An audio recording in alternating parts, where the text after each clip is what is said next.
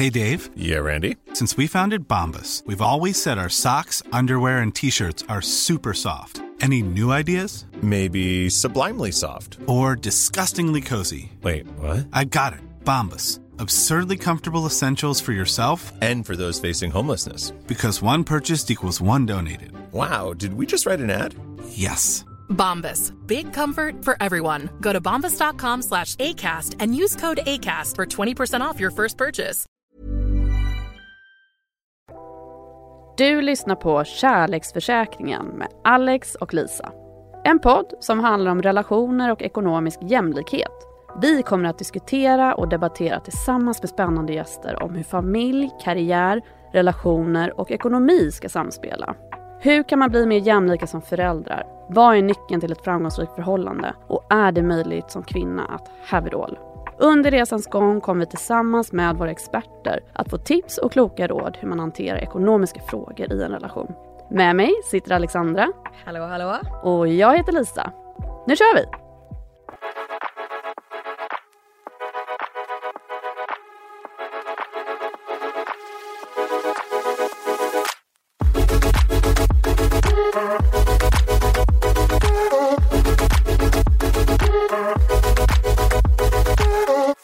Välkomna till ett nytt avsnitt med Kärleksförsäkringen. Och i dagens avsnitt så ska vi prata om det osynliga arbetet hemma och på jobbet. Och vi har bjudit in en fantastisk gäst, Ida Östensson, som precis har släppt årets viktigaste bok, Allt vi inte ser. Välkommen Ida! Tack, fint att vara här. Fantastiskt att ha dig här. Och eh, Eh, ja, men du har ju precis släppt den här eh, viktiga, viktiga boken eh, som vi ska prata eh, om i det här avsnittet. Men först får du gärna berätta lite om vem du är och vad du gör på dagarna. Ja, Ida Östensson heter jag. Jag är eh, grundare och eh, ordförande för jämlikhetsstiftelsen Make Equal som eh, ja, jag grundade för 13 år sedan nu. Eh, och eh, vi utbildar ju eh, organisationer och företag i D&I-frågor, alltså jämställdhet, jämlikhet, inkludering. Eh, och eh, det liksom, ju mer vi har gjort det, desto mer har vi liksom börjat se att så här, det, det är saker utanför det vi alla pratar om som vi också skulle behöva fånga upp. Eh, så ja, vi kommer komma in på det mer idag, allt det, det osynliga arbetet som ju boken Allt du inte ser handlar om, som jag skrivit tillsammans med Tor Rutgersson som är författare, folkbildare och föreläsare. Eh, Sen eh, har jag jobbat mycket med, med sexuellt våld, eh, startat Fattarörelsen som var med och drev igenom Sveriges samtyckeslag. Eh, jag eh, jobbar också på en annan verksamhet som heter Child 10 som jobbar mot människohandel av barn för att eliminera den. Eh, att barn och kvinnor inte ska kunna sälja och köpas. Och eh, skrivit eh, en annan bok som heter Allt vi inte pratar om. Mm.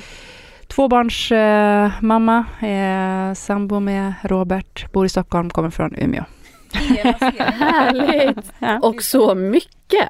Wow! Och eh, ja, men som du säger att Make Equal har funnits i, i över vad sa du, 13 år. Mm. Det är ju fantastiskt. Mm. Hur började den resan?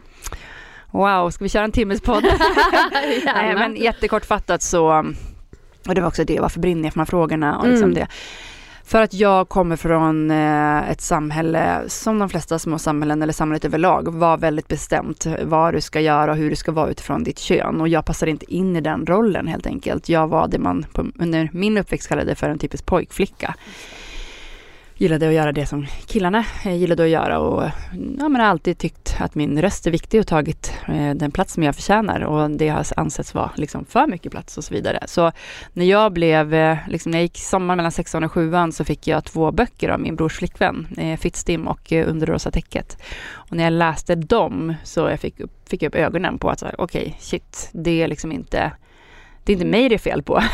Mm. Eh, det är samhället. Eh, Mm. och eh, det finns liksom en ideologi kring det här. Så här.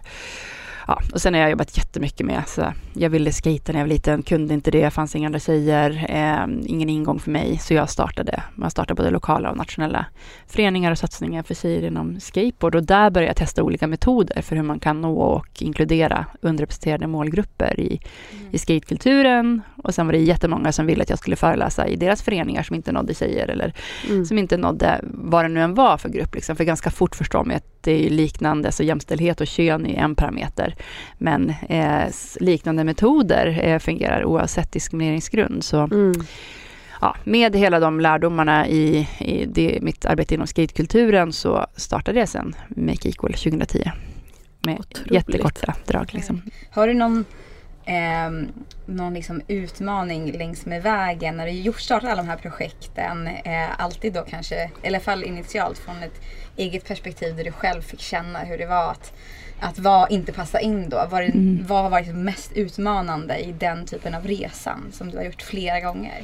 Um, nej men jag skulle säga att i och med att jag för förståelse för maktstrukturerna så har inte jag haft något problem av att uh, vara i olika rum. Det är klart att jag har varit the odd one på många ställen. Jag har liksom blivit tagen för uh, receptionist eller liksom den, alltså vet när jag ska stå och föreläsa för en ledningsgrupp eller vad det nu är och 25 år tjej liksom. Att, men, men då har jag inte tagit det inåt för att jag har förstått, haft feminismen uh, och de här liksom verktygen och förståelse för maktperspektiv och mm. diskriminering. Så att jag har liksom bara sagt, okej, okay, de här behöver verkligen en utbildning. Eh, nej, men för mig skulle jag säga att det handlar mer om att eh, våga satsa och våga bygga och våga tro på idéer och expandera och eh, ja, men jag har liksom verkligen byggt långsamt. Hade det en random snubbe startat det här 2010 och haft samma typ av ändå mottagande som, mm. som vi har fått från dag ett så tror jag att det hade varit liksom en global rörelse. Och man har ju mm. sett många sådana liksom under tiden vi har startat också som faktiskt har bara kommit, exploderat och gått. så jag tror ändå på det hållbara långsiktiga också. Liksom. Ja, verkligen, mm. men det instämmer vi också i. Mm. I det arbetet vi försöker göra, att man ska, man ska växa hållbart. Mm. För vi ska skapa förändring.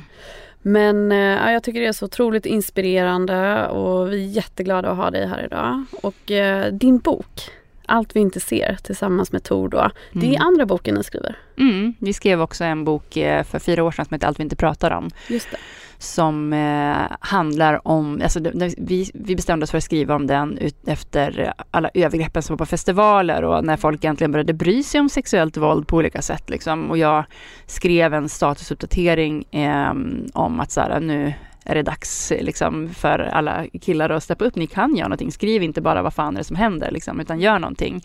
Mm. Eh, och då startade jag med den delningen en rörelse som heter Killmiddag, där killar och män eh, träffas och gör som kvinnor har gjort i alla tider, börjar med sig själva, pratar mm. utifrån sitt perspektiv, men tillsammans med andra män, fast utifrån liksom, samtalsguider som vi har tagit fram, som handlar om att ta ansvar. Så, eh, och eh, Tor kontaktade mig och sa att här, jag hade en sån här killmiddag, men jag upplevde att vi liksom inte gick gick på djupet och pratade om oss själva utan så här, man borde, man ska, man gör så mm. Mm. Ja, alltså män överlag liksom. Så mm. han bara, det var först när jag berättade någonting väldigt pinsamt och jobbigt eh, som de andra vågade öppna upp sig. Och jag tror vi behöver liksom skriva kanske en bok eller en podd eller någonting som liksom där mm. män vågar gå före och liksom prata om de här sakerna. Um, för vi vet ju att det som män inte pratar om och trycker ner kommer ut i just ja. våld, i missbruk, i ensamhet. Eh, alltså män är överrepresenterade på liksom alla de fronterna. Mm, mm.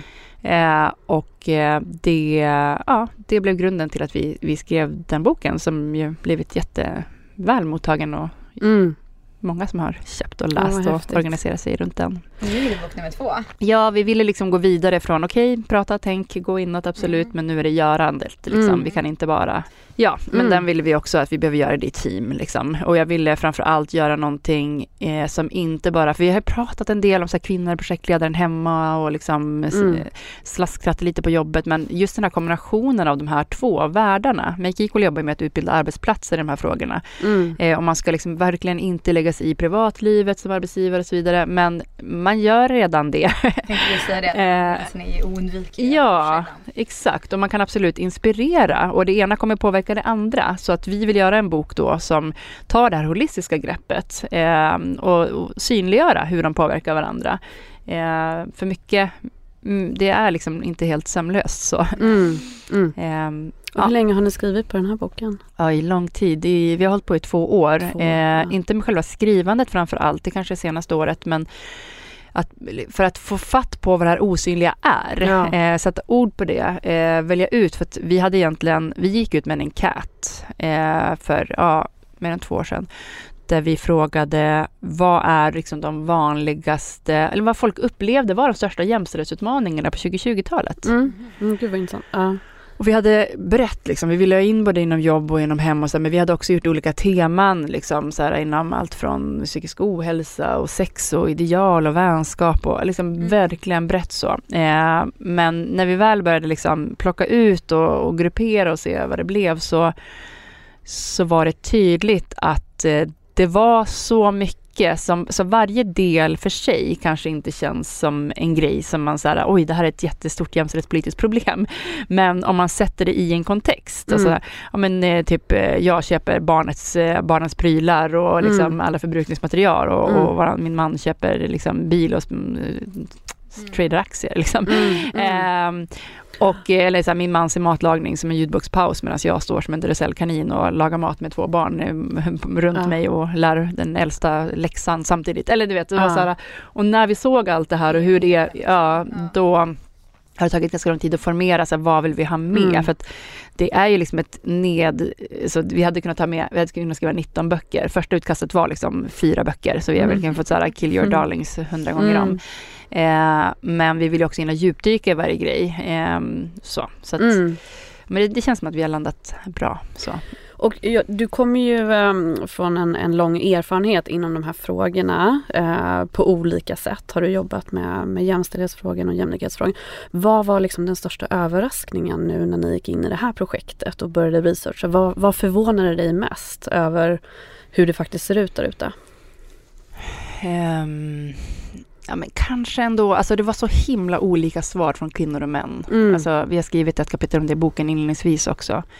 Eh, kvinnor kunde sätta ord och se så många delar. Alltså det här liksom att eh, kvinnor ser ju det osynliga arbetet på ett annat sätt. Ja. Eh, för att kvinnor gör det osynliga arbetet mycket mer. Eh, Medan för männen så handlade det mycket mer om så här mm, att så här, vad är en man idag och jag känner att jag passar inte in, jag duger ändå inte något och jag liksom mm. mer där och framför allt, för vi gjorde en enkät om utmaningarna och en om hacks, vad man själv kommer på för verktyg. Mm. Vi ville liksom blanda experternas råd och hacks, men också vad folk där hemma liksom, och på mm. sina egna arbetsplatser hittat för lösningar. Mm. Och kvinnor hade liksom testat och reviderat och gjort om och kommit på supermodeller liksom för att få det ekonomiskt jämställt eller eh, vad man gör och allt liksom med barnen och så medan för männen så var det typ det viktigaste är att prata. Alltså att det var liksom, man hade kommit, man hade kommit så olika långt. Nu har det kommit ikapp, ja, vad bra. Första boken är i mål. nej. Eh, nej men det låter lite förminskande men, men det är väl det vi ska prata om idag också. Att vi har ju kommit olika långt i det här mm. eh, och eh, här behöver vi liksom synka. För det, det är klart, absolut. I boken har vi också ett avsnitt som heter lite självkritik tack, som handlar just om det här att jag förstår varför min sambo och andra kan känna att jag duger ändå inte till något eh, mm. när man själv har liksom, känner att nu har jag full kontroll eh, mm. på det här och ska någon komma in där jag väl har kontroll och börja liksom peta eller så här, gör på mitt sätt här nu för det här har jag övat upp i hela mitt liv. Liksom. Mm. Det är ju så svårt att våga släppa den kontrollen och sen våga någon annan göra, se någon annan göra misstag och acceptera Eller inte ens misstag, kanske bara på sitt sätt ja. som funkar för dem men man tycker att sitt eget är det bästa. Liksom. Ja. Mm. Man är ju en så stark individualist, jag vet mm. för, ja. att det oftast är så. Man är ju oftast ensam någon gång i mm. livet. Och då mm. växer den där känslan mm. fram väldigt mm. mycket. Mm. Man själv vet ju ändå bäst. Ja. Mm. Men tiden räcker ju inte till. Alltså, man, man vill ha kontroll men sen så liksom till slut så så känner man ju liksom att allt blir övermäktigt. Mm. Eh, att, att hinna med liksom en, en karriär och jobbet men också kunna vara en bra förälder hemma och sådär. Vad, vad ser du för konsekvenser på, på det här osynliga arbetet i synnerhet för kvinnor? Då? Ja, men först ska man säga lite bakgrund till det här, liksom, varför har det blivit så? För kvinnor gör ju alltså, på, i hemmet upp till 5 6 timmar mer i veckan av osynligt mm. arbete och betalt arbete än män och eh, på jobbet upp till 200 timmar per år. Oj. Det här blir liksom... 100 timmar. Ja, det är väldigt mycket timmar på icke-meriterande arbete. Jag kommer, ja. kan berätta lite mer om det sen. Ja. Eh, för det är en del av det vi pratar om osynligt arbete, så det är nog fler än 200 timmar också, ska man säga, om man räknar in allt det osynliga arbetet. Mm.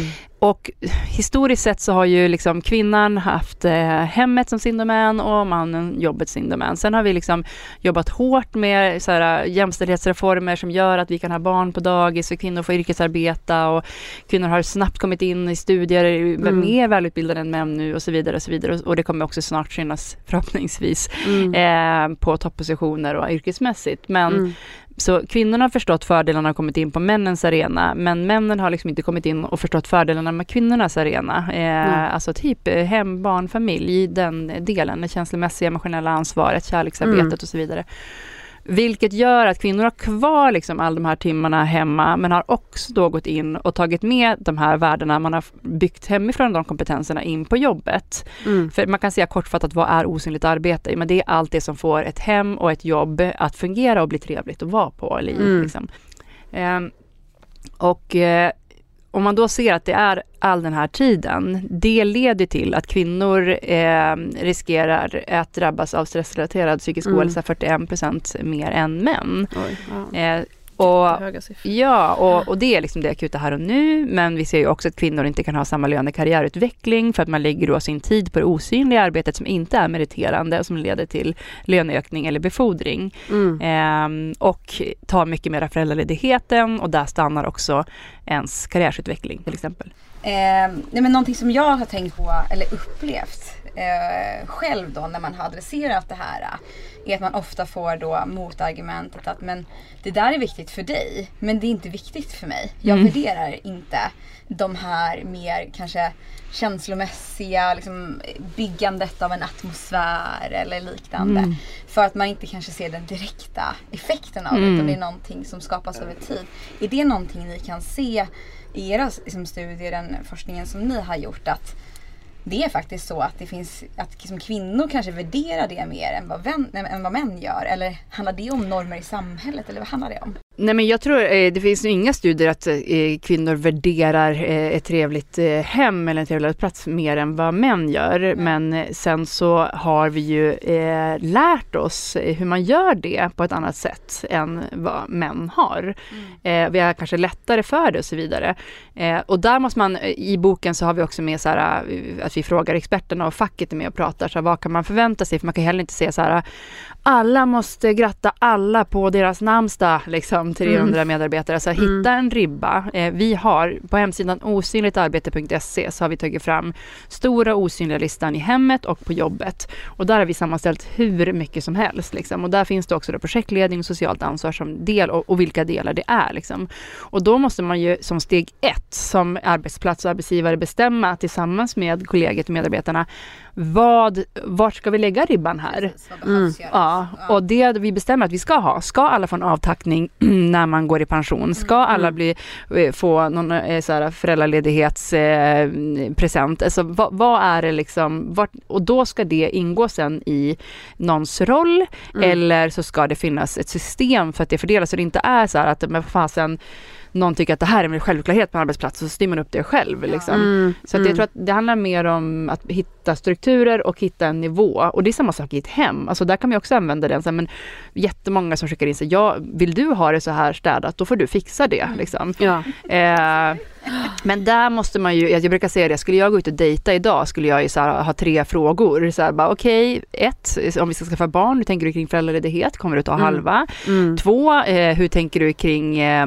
ett hem? Vad, vilken ordning vill du ha? Och kommer du ta halva ansvaret för den? Kan vi hitta någonting som matchar så att man inte står helt långt ifrån varandra? Mm. Liksom? Mm. Eh, och eh, tre, hur tänker du kring eh, för, eh, vad sa jag först? För, pengar i tredje. Så hur tänker du? Vill du ha gemensam ekonomi? Vill du ha delad? Hur ser du på pengar? Eh, ja. Yes. Alltså, ja. jag menar, vi, det, vi pratar om hur mycket som helst annat, typ vilka serier jag gillar, Ja, hur, så här, ja. vilket vin gillar, hur, så här, Ja. men de så här, grundläggande för att få ett hem att funka, för att kunna leva ihop, så här, Ja. det, det tar man inte upp liksom. Varför har man inte det på sin Tinder-profil?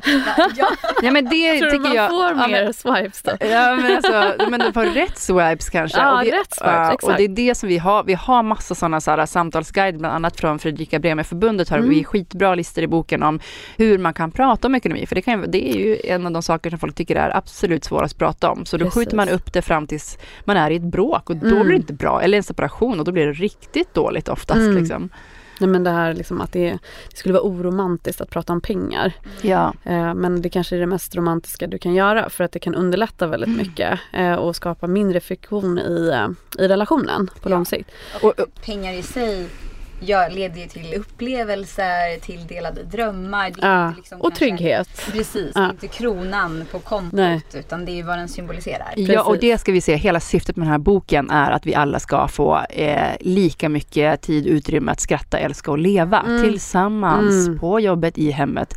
Och, eh, och man bör ju veta det, vi har ju hur mycket siffror som helst i boken, men eh, att skillnaden i livsinkomst för kvinnor och män enligt Jämställdhetsmyndigheten är 25 procent, vilket innebär omkring 6 miljoner kronor under en Mm. livstid. Mm. När alla inkomster från arbete, näringsverksamhet, kapital, transfereringar och så vidare slås ihop. Mm. Det är ju galet. Alltså 6 miljoner och Genomsnitt ska vi säga. Ja, Mm. verkligen. Mm. Eh, och att kvinnor tar ut 70% av all föräldraledighet, all vab. Man vet att det är Precis. där det händer. Det är då kvinnor och män har liknande karriär och löneutveckling fram till 30-årsåldern. Mm. Sen händer det något. Vi får barn och familj. Kvinnor backar, män går framåt. Mm. Eh, och vem fan vill utnyttja den man älskar och lever med? Så man kan tycka så här, jag tycker inte det är så viktigt. Ja, men, Tycker du att det är viktigt att inte utnyttja den människan? Vi har liksom flest kvinnliga eh, fattigpensionärer i Norden i Sverige. Vi är på Mm. plats 15 nu när man mäter ekonomisk jämställdhet. Alltså, Mm. Vi är inte längre på ett, första plats. Nej. Vi backar liksom. Jag menar, och en fråga som vi eh, pratar mycket om och vill, eh, vill hjälpa till med att stötta upp det är just det här med alltså frånskilda kvinnor. Mm. Det är ju en grupp i samhället som har eh, allra lägst pension. Mm. Och just för att man inte har haft kanske det ekonomiska snacket tidigt in i relationen och man har inte, man har inte satt upp en bra struktur tillsammans. Och när man går skilda vägar så, så faller det väldigt illa på, på kvinnan som lämnar relationen. Verkligen.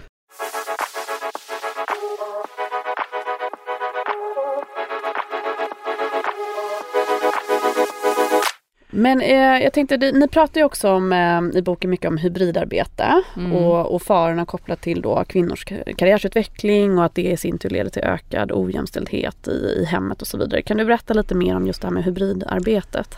Ja, för det är ju så aktuellt nu efter covid. Nu har ju liksom alla infört det som ett sätt eh, att, eh, att jobba, eller alla, det är fortfarande en minoritet av alla arbetsplatser där man kan hybridarbeta, men där, de arbetsplatser som eh, fungerar och har det så, eh, där väljer framförallt kvinnor att göra det i större utsträckning än Vad männen. innebär hybrid? Hybrid, alltså eh, man kan välja att jobba hemifrån tre dagar och från jobbet två dagar till exempel. Att man kan anpassa, flexibla, ja exakt.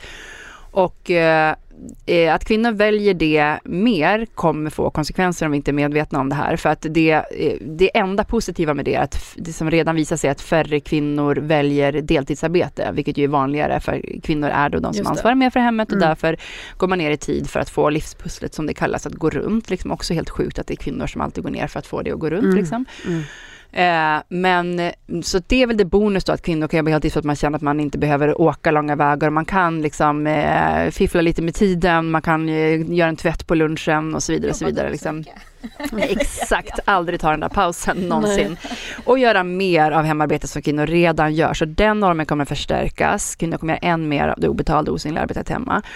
Och man vet också enligt forskning att vilka är det som får liksom, befordringar, karriärutvecklingsmöjligheter, de här nya spännande projekten. Jo men det är de som är nära chefen och ledning och visar vad man Mm. går för. Mm. Det är där vi lurar. Men ska inte du vara med på det här? Jo men fasen, han skulle vara skitbra med i det här projektet. Alltså, Mm. och om kvinnor då är mer hemma än män så kommer det även de, eh, liksom den skeva fördelningen som finns i karriärutveckling som redan gynnar mannen att bli ännu starkare. Mm. Så vi måste vara måna eh, kring det här. Och allt det här med att kvinnor då vobbar, kan vara mer flexibla, hämta, Mm. lämna, det, är liksom eh, ett sjukt barn. Det är klart att det är lättare med den som är hemma, som är närmare till föris eller skolan, att, att ställa upp på det än den som är på sitt headquarter, liksom med kontoret. Men det är Så. så intressant att det som pratades om som det nya normala det här med att, liksom, att vara på arbetsplatsen fem dagar i veckan är inte Mm. alltid en självklarhet. Att det sen bara i princip, inte bara då men till stor del föll ut på att kvinnor skulle ta större ansvar både på jobbet och hemma. Exakt. Hur kan det gå så från någonting som var helt, hade ingenting med kön att göra Nej. Till Nej. att sen bara falla så snett ut? För att det är osynligt och vi ser inte förrän man står där och ännu en lunch står man liksom och styr liksom kvällens middag och alltså ja. Ja. Men det finns ju ett mellanting mellan att släppa det bara eller Ja. muttra. Alltså, Ja. Det är Ja, ju men att verkligen. prata om det och mäta på det och göra en tydlig fördelning. Exakt. Och det är det vi försökt göra med de här stora osynliga listorna. Att man Ja. bara skriver, vi har gjort det så jävla enkelt. Alltså. Läs boken, få Mm. liksom en gemensam syn på att förstå varför det här är viktigt, Mm. tips och förslag och igenkänning och så vidare. Men sen också har man listorna där man bara kan skatta då var och en för sig. Okej, vad gör jag liksom alltid, ofta, sällan eller aldrig när jag ställs inför det Ja. valet så. Ja. Och så får man se, har man en samsyn kring det här? Och, och, och, och boken går absolut inte ut på att vi ska göra, att jämställdhet är att vi ska göra 50-50 av allt, alltid. Nej. Liksom. Utan det handlar, alltså en enkel måttstock kan man säga, har man ungefär lika mycket pengar och lika mycket tid kvar efter allt det gemensamma är gjort och betalt, ja men där någonstans, och även då på lång sikt pensioner och så vidare. Mm. Så finns det som Mm. grund, ja, men där kan man se ungefär eh, om man har lyckats. Eh, men också om man kollar på de här olika delarna som vi var inne på. Alltså, man kan inte säga, okej, skitbra, eh, hur många pappor i våra pappors generation har inte varit så här, jag gjorde allt för er, jag köpte alla de senaste grejerna ni behövde, jag körde er överallt. Det handlar ju också om så här, vem tar snacken, vem tröstar, vem är där när man är sjuk? Alltså, man kan liksom inte lämna över alla saker. Eller, Det tar väldigt mycket energi. Ja, och man, alltså, man, det barn behöver det. Föräldrar Mm. behöver ha den Eh, alltså på tal om varför det är viktigt också att män är föräldralediga. Det är jättemycket i anknytningen som sätts där. Mm. Alltså var tredje barn har en pappa som inte ens tar ut de här 30 dagarna Ja, eh, i Sverige. Alltså det är liksom katastrof. Eh, och pratar man om tid, för det är egentligen så att man säger att papporna tar ut en tredjedel. Nej, det är inte så. Det är liksom en femtedel när man räknar på faktisk tid med barnet och från jobbet. Mm. Eh, för det är den här reglerna med SGI från att barnet fyller ett och papporna tar of- ofta efter det och då krävs det att man tar ut heltid då, liksom Mm. fem dagar i veckan medan mammorna är de som sparar dagar. Så att det blir en Mm. skevare fördelning än till och med statistiken som redan är skev ser ut. Mm. Eh, ja, det jag skulle komma till var att vissa saker måste man också fundera om när man har kollat på den här listan. Är det så att så här, du gör allt inom teknik, jag gör allt inom det sociala omvårdnad, ja men det kanske inte är helt optimalt. Vad är det så, om vi skulle separera, om min partner skulle bli sjuk, om något skulle hända, vilk, vad vill jag inte vara utan att kunna? Mm, Alltså i min mm. och min sambos fall så pratar vi mycket om det. Jag körde ju bil innan vi träffades. Sen träffades vi, han älskar att köra bil, jag hatar att köra bil. Mm. Bara, du kör bil, jag sitter här bakom barnen, skitbra. Mm. Men vill jag verkligen inte kunna köra bil om något skulle hända med honom Mm. eller vi ska separera? Nej. Mm. Så vi måste, vi är så här, nu är det varannan gång, vi måste hålla det så Mm. att jag liksom inte tappar det. Mm. Eh, och han är så här, okej jag ska inte sköta kontakten med din släkt och dina vänner, så här, det. det. tar du själv. Liksom. Ja. Eh, för det finns många sådana saker som är liksom farliga av olika anledningar. Liksom. Så, och framför allt det sista då, och vad vill vi föra vidare till nästa generations ungar som vi själva har blivit formade eh, av våra föräldrars generation. Ehm, ja, men, eh, I ka- ett kapitel i boken så, så pratar ni mycket om vem betalar för vad. Eh, och att, där då, att kvinnors eh, pengar eller utgifter går oftare till barnen. Mm. Eh, och mannen betalar andra saker. Och vad, vad ser ni är riskerna med det? Att kvinnor är de som spenderar mest pengar på barnen men också förlorar mest Mm. pengar på barnen får vi Mm. faktiskt säga eh, vad gäller tid från arbetet. Mm.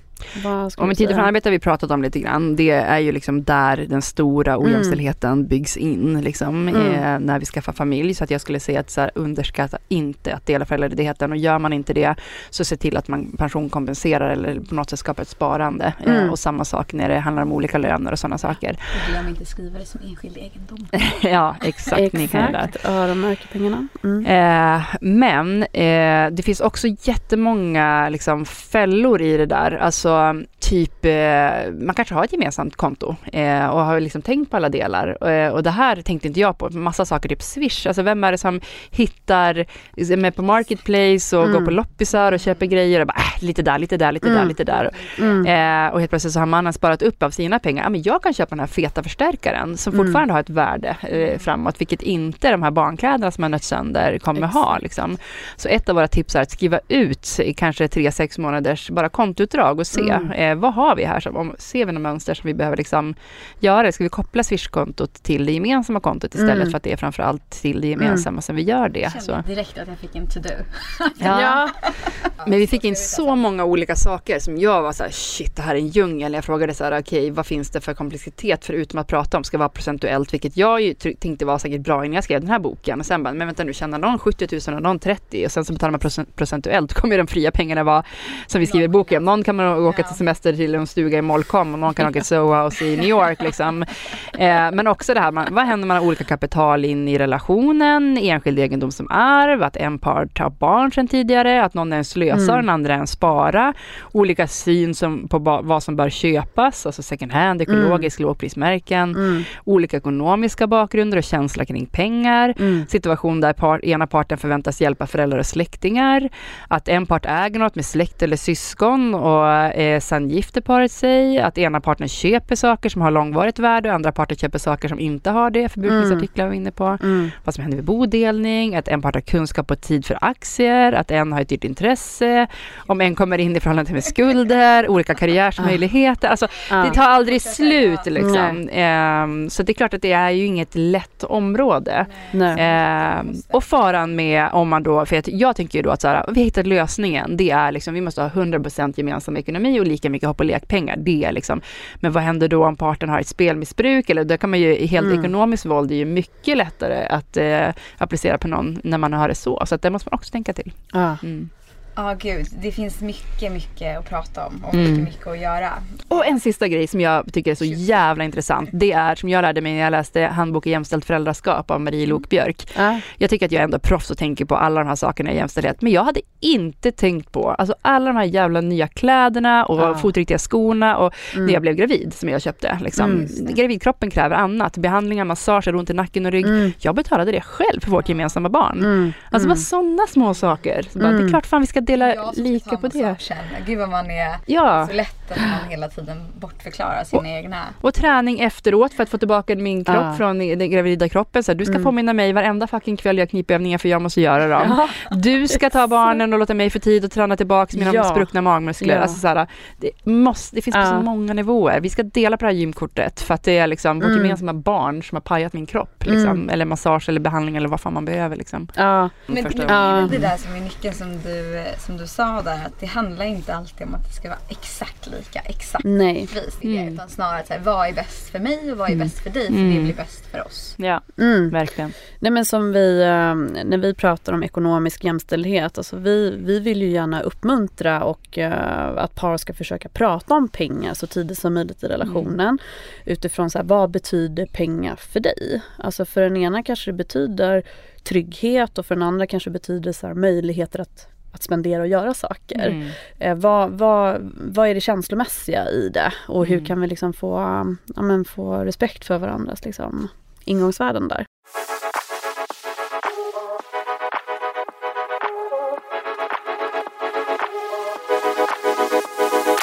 Pratar ni om eh, i er relation om det skulle vara så att ni någon gång ifrån, man vet aldrig vad som händer mm. och om man skulle gå skilda vägar. Mm. Vill ni sätta liksom rätt struktur då som, som gör att liksom om, om ni skulle gå skilda vägar någon gång mm. i framtiden, mm. om det skulle hända, mm. så finns det i alla fall en plan och en grund att utgå ifrån. Mm. Alltså hur tänker ni där? Jo, eh, och vi har ju också en sån bok, eller guide i, ah. i boken om ah. man ska skiljas som vi mm. pratat utifrån. Eh, och nu ska vi båda gå i, bo den här boken blir bokklubbar. Eh, ja. Så folk liksom jobbar tillsammans, ja, ah. där vi också ska vara med i en bokklubb. Så att det, den är liksom, jag ska inte säga att vi är färdiga. Nu har jag liksom tagit reda på all den här faktan, den är precis lanserad. Mm. Vi har jobbat jättemycket med många av delarna liksom under skrivandet av boken och utmanat oss själva jättemycket redan. Men jag ska säga att ekonomi är den svåraste biten för att mm. vi båda kommer från att pengar är fult, händer man inte pratar om det och så vidare.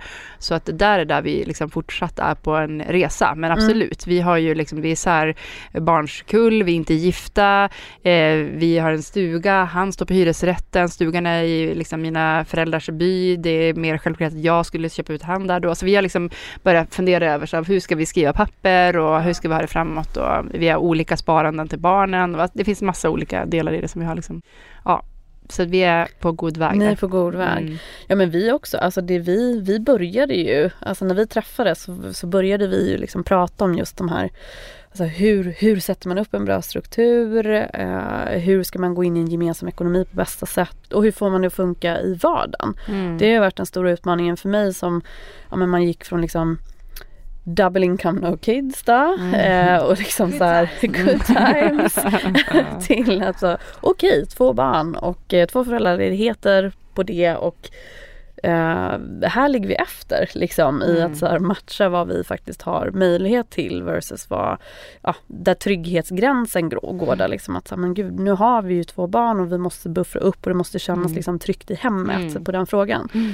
Eh, det, var en, det var en lång resa för- mig eh, att hitta den strukturen i vardagen Mm. med olika konton och, och liksom placera pengar på bästa sätt och Mm. hur, hur vi ska få bra insikt båda två i vad pengarna går till. Ehm, Det är så Ja. många delar, alltså på den här guiden Ska ni göra slut som är då från Fredrika Bemers förbundet så har de allt från så här, okej men vägde ni innan förhållandet, så här, Mm. vem äger vad som man har, eh, hur tänker man kring lån, eh, hur ska man kunna räkna på den nya ekonomin om man gör slut så att man kan ha liknande levnadsstandarder, eh, med försäkringar, behöver man bodelningsavtal, eh, Mm. alltså det är liksom många, många Mm. delar i det så, som man inte bara ska hoppa över. Och Ja. gärna ta det, alltså, det är liksom det första rådet av Kristina Stigsdotter som är jurist i de här frågorna som vi har in också som expert. Alltså hennes första, allas första råd är prata tidigt. ja, prata och hitta tider det inte Exakt. är i liksom affekt eller liksom, Ja. utan bara så här en bra, a good day, ta snacket. Exakt. Men Ja. Ida, är du hoppfull? Ja men det är jag faktiskt. För att jag, just nu är jag det. För att jag tänker att bara vi hittar ett gemensamt språk och man förstår. För jag tror inte att någon vill utnyttja en annan part. Alltså det är, eller någon, det är klart det finns det. Men det är få som, som liksom gör allt det här omedvetet. Eller medvetet. De flesta gör det omedvetet. Mm. Eh, kvinnor som män och andra kön. Alltså vi behöver bara få en samsyn kring det här. Ägna liksom, lite tid till att sätta en struktur. Då kommer det bli så himla mycket enklare eh, framåt. Och vi kommer ha det härligare. Mm. Eh, för det, jag tror att det handlar om det. Om man inte ser det här som att Åh, vi ska vara perfekt PK och vi är jämställda för sakens skull. Utan det finns en anledning. Det är inte bara vad vi hellre vill ge till våra barn och föra vidare. Utan så här, hur, hur kul vill vi ha det? Vill man liksom vill, vill man ha lite kvällstid ihop eh, där man ska kunna få vara lite romantisk och ha lite livslust? Eller ska den andra vara helt död och ligga i soffan? Eller bara däcka med barnen varje kväll för att Mm. man orkar inget mer? Liksom. Nej. Jag hörde också, jag vet inte om det här finns backat av data, men jag hörde också, det är ju, vi vet ju att det är fler kvinnor som ansöker om skilsmässor än Mm, män. det är det. Mm. Eh, och då fanns det i alla fall en teori om att det också har att göra då med att kvinnor tar allt det här osynliga arbetet Yes. och inte får någonting för det av sin part och då känner man sig till slut utnyttjad Mm. Ja. och då väljer man att lämna relationen. Så att det, är ju, det här är ju för att faktiskt stärka relationen. Verkligen. För att jag skapar det här partnerskapet som ska hålla livet ut. Ja, Mm. alltså vi har det också. Att det finns forskning som visar på att eh, om man eh, delar på föräldraledigheten, tänker på jämställdhet, att det är bra, bättre för relationen till barnen, det är bättre för kärleksrelationen, det är bättre för eh, familjelivet och för Mm. allas framtida liksom, Mm. eh, ekonomi och så vidare. Så det finns, det är bara check, check, check hela vägen. Och förstår man det eh, så, för jag skulle säga just vid separation, kvinnor blomstrar oftast då, medan Mm. för männen blir mer deprimerade och går ner sig.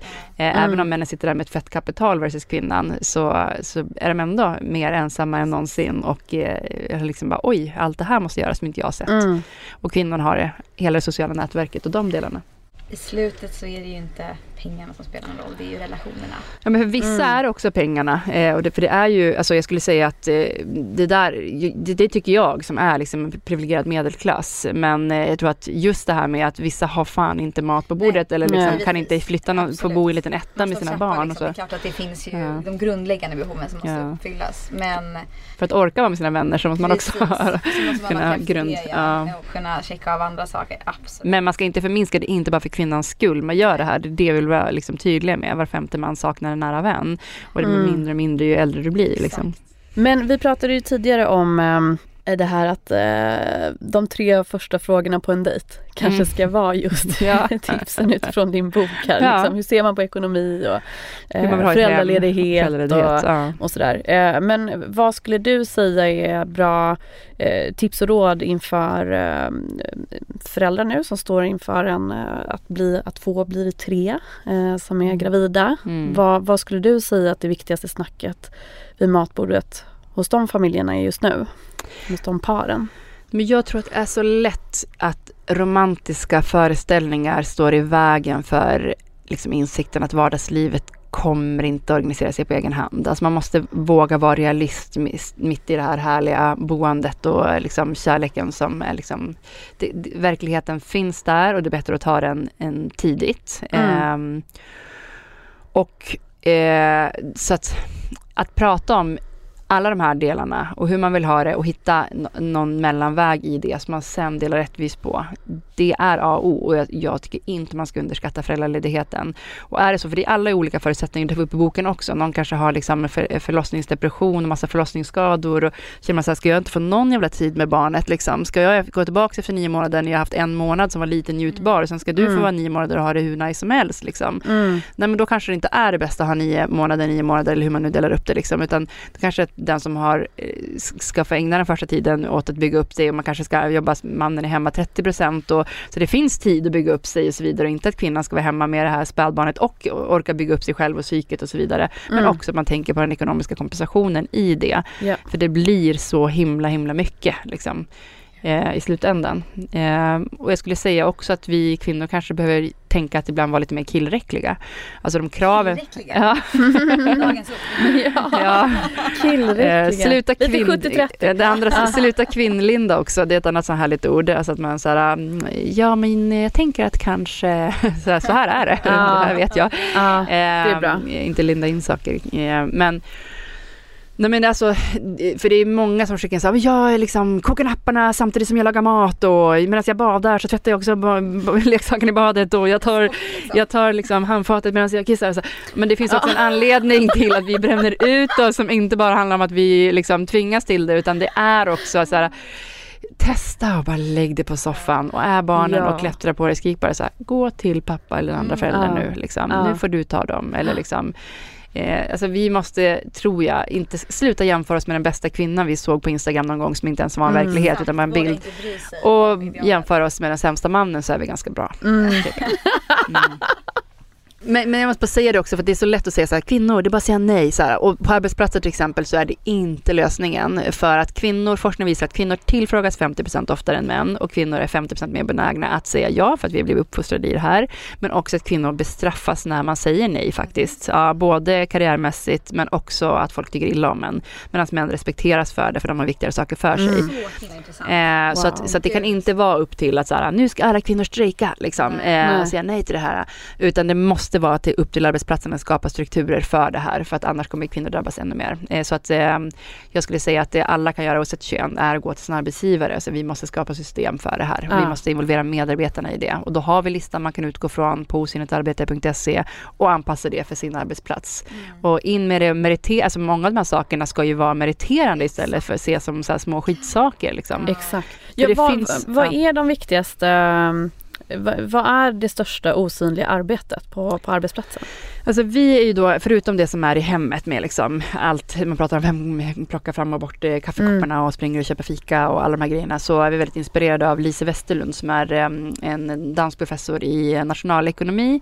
Eh, och eh, hon eh, pratar om non-promotable tasks och det är också hon som har tagit fram den här studien på de här två, upp till 200 timmar på icke-meriterande arbete per år. Mm. Och hon säger att det är då något som hjälper företaget eller organisationen du arbetar på, men som inte ingår i din faktiska arbetsbeskrivning arbetsbeskrivning eller i företaget och organisationens huvudsakliga uppdrag. Eh, det är arbete som ofta görs i skymundan och som inte kräver några särskilda specialkunskaper, alltså typ vem som helst på jobb, arbetsplatsen kan göra det. Och det kan vara allt från att ta anteckningar på möten, introducera nya kollegor, eh, förbereda möten, göra den där powerpointen som någon annan får stå och briljera med och så vidare. Och så vidare. Okay. Så att det är inte bara det här med kaffekoppar och mjölk och fika eller det Nej. sociala, utan det är faktiska arbetsuppgifter som så här, råkar hamna på någon och det är samma, råkar oftast bli kvinnor kvinnor hela tiden. Liksom. Mm. Man måste våga utmana sig själv i det också, alla där ute. Alltså, fundera över vem jag alltid frågar och varför. Just Ska jag det. testa fråga någon annan istället? Liksom. Och jag vill bara säga, varför är det här viktigt då? Eh, mm. Att jobba med på, på arbetsplatser? Och det är ju många saker. Det, liksom, ja, att använda personalens eh, kompetens på rätt sätt såklart. Mm. Eh, att eh, man ger förutsättningar för likvärdiga löner och karriärsutveckling.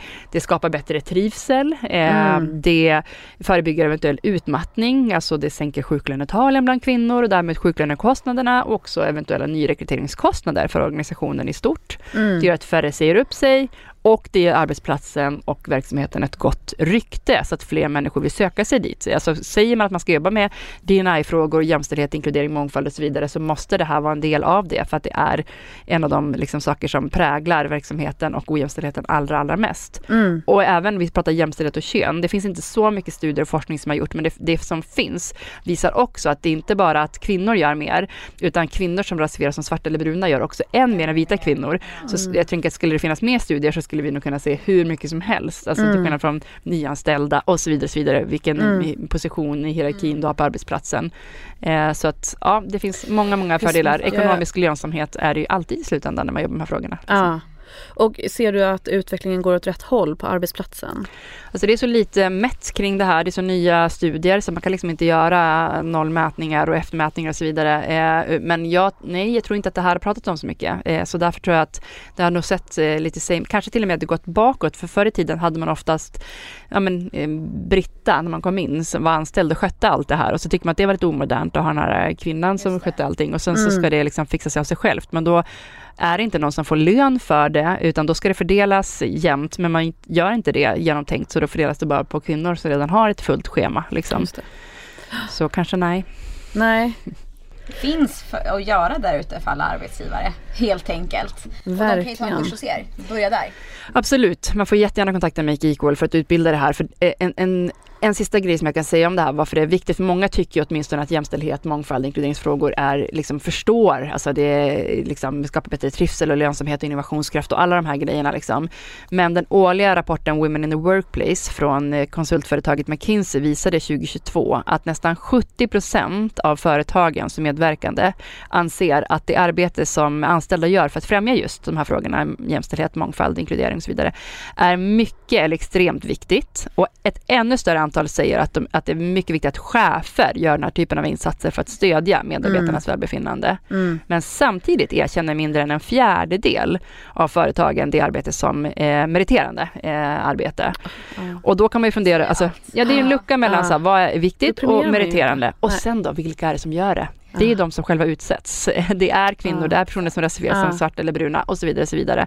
Vilket gör att eh, de av oss som eh, redan utsätts eh, för diskriminering och så vidare och sämre förutsättningar kommer än mindre tid till det som leder till karriärutveckling och löneökning om vi då inte ser till att plocka bort saker. Vi ska ju vara kvar i de här grupperna för vi har ju Mm. liksom perspektiv som är viktiga. Men det måste meriteras och ses som en del av arbetstid Mm. liksom, eh, och kunna användas i, i lönesamtal och så vidare. Ah. För vi vet att det främjar företaget eh, på alla nivåer. Ja, det osynliga arbetet, det, det finns mycket att göra både i hemmet och på, på jobbet. Men det ni kan göra just nu det är att gå in på osynligtarbete.se, ladda ner de här listorna, börja få insikt och reflektera Mm. kring de här frågorna. För man blir, eh, man blir överraskad och det är mycket igenkänning och sånt man inte tänker på ju. Som faktiskt eh, ja, är viktigt att diskutera.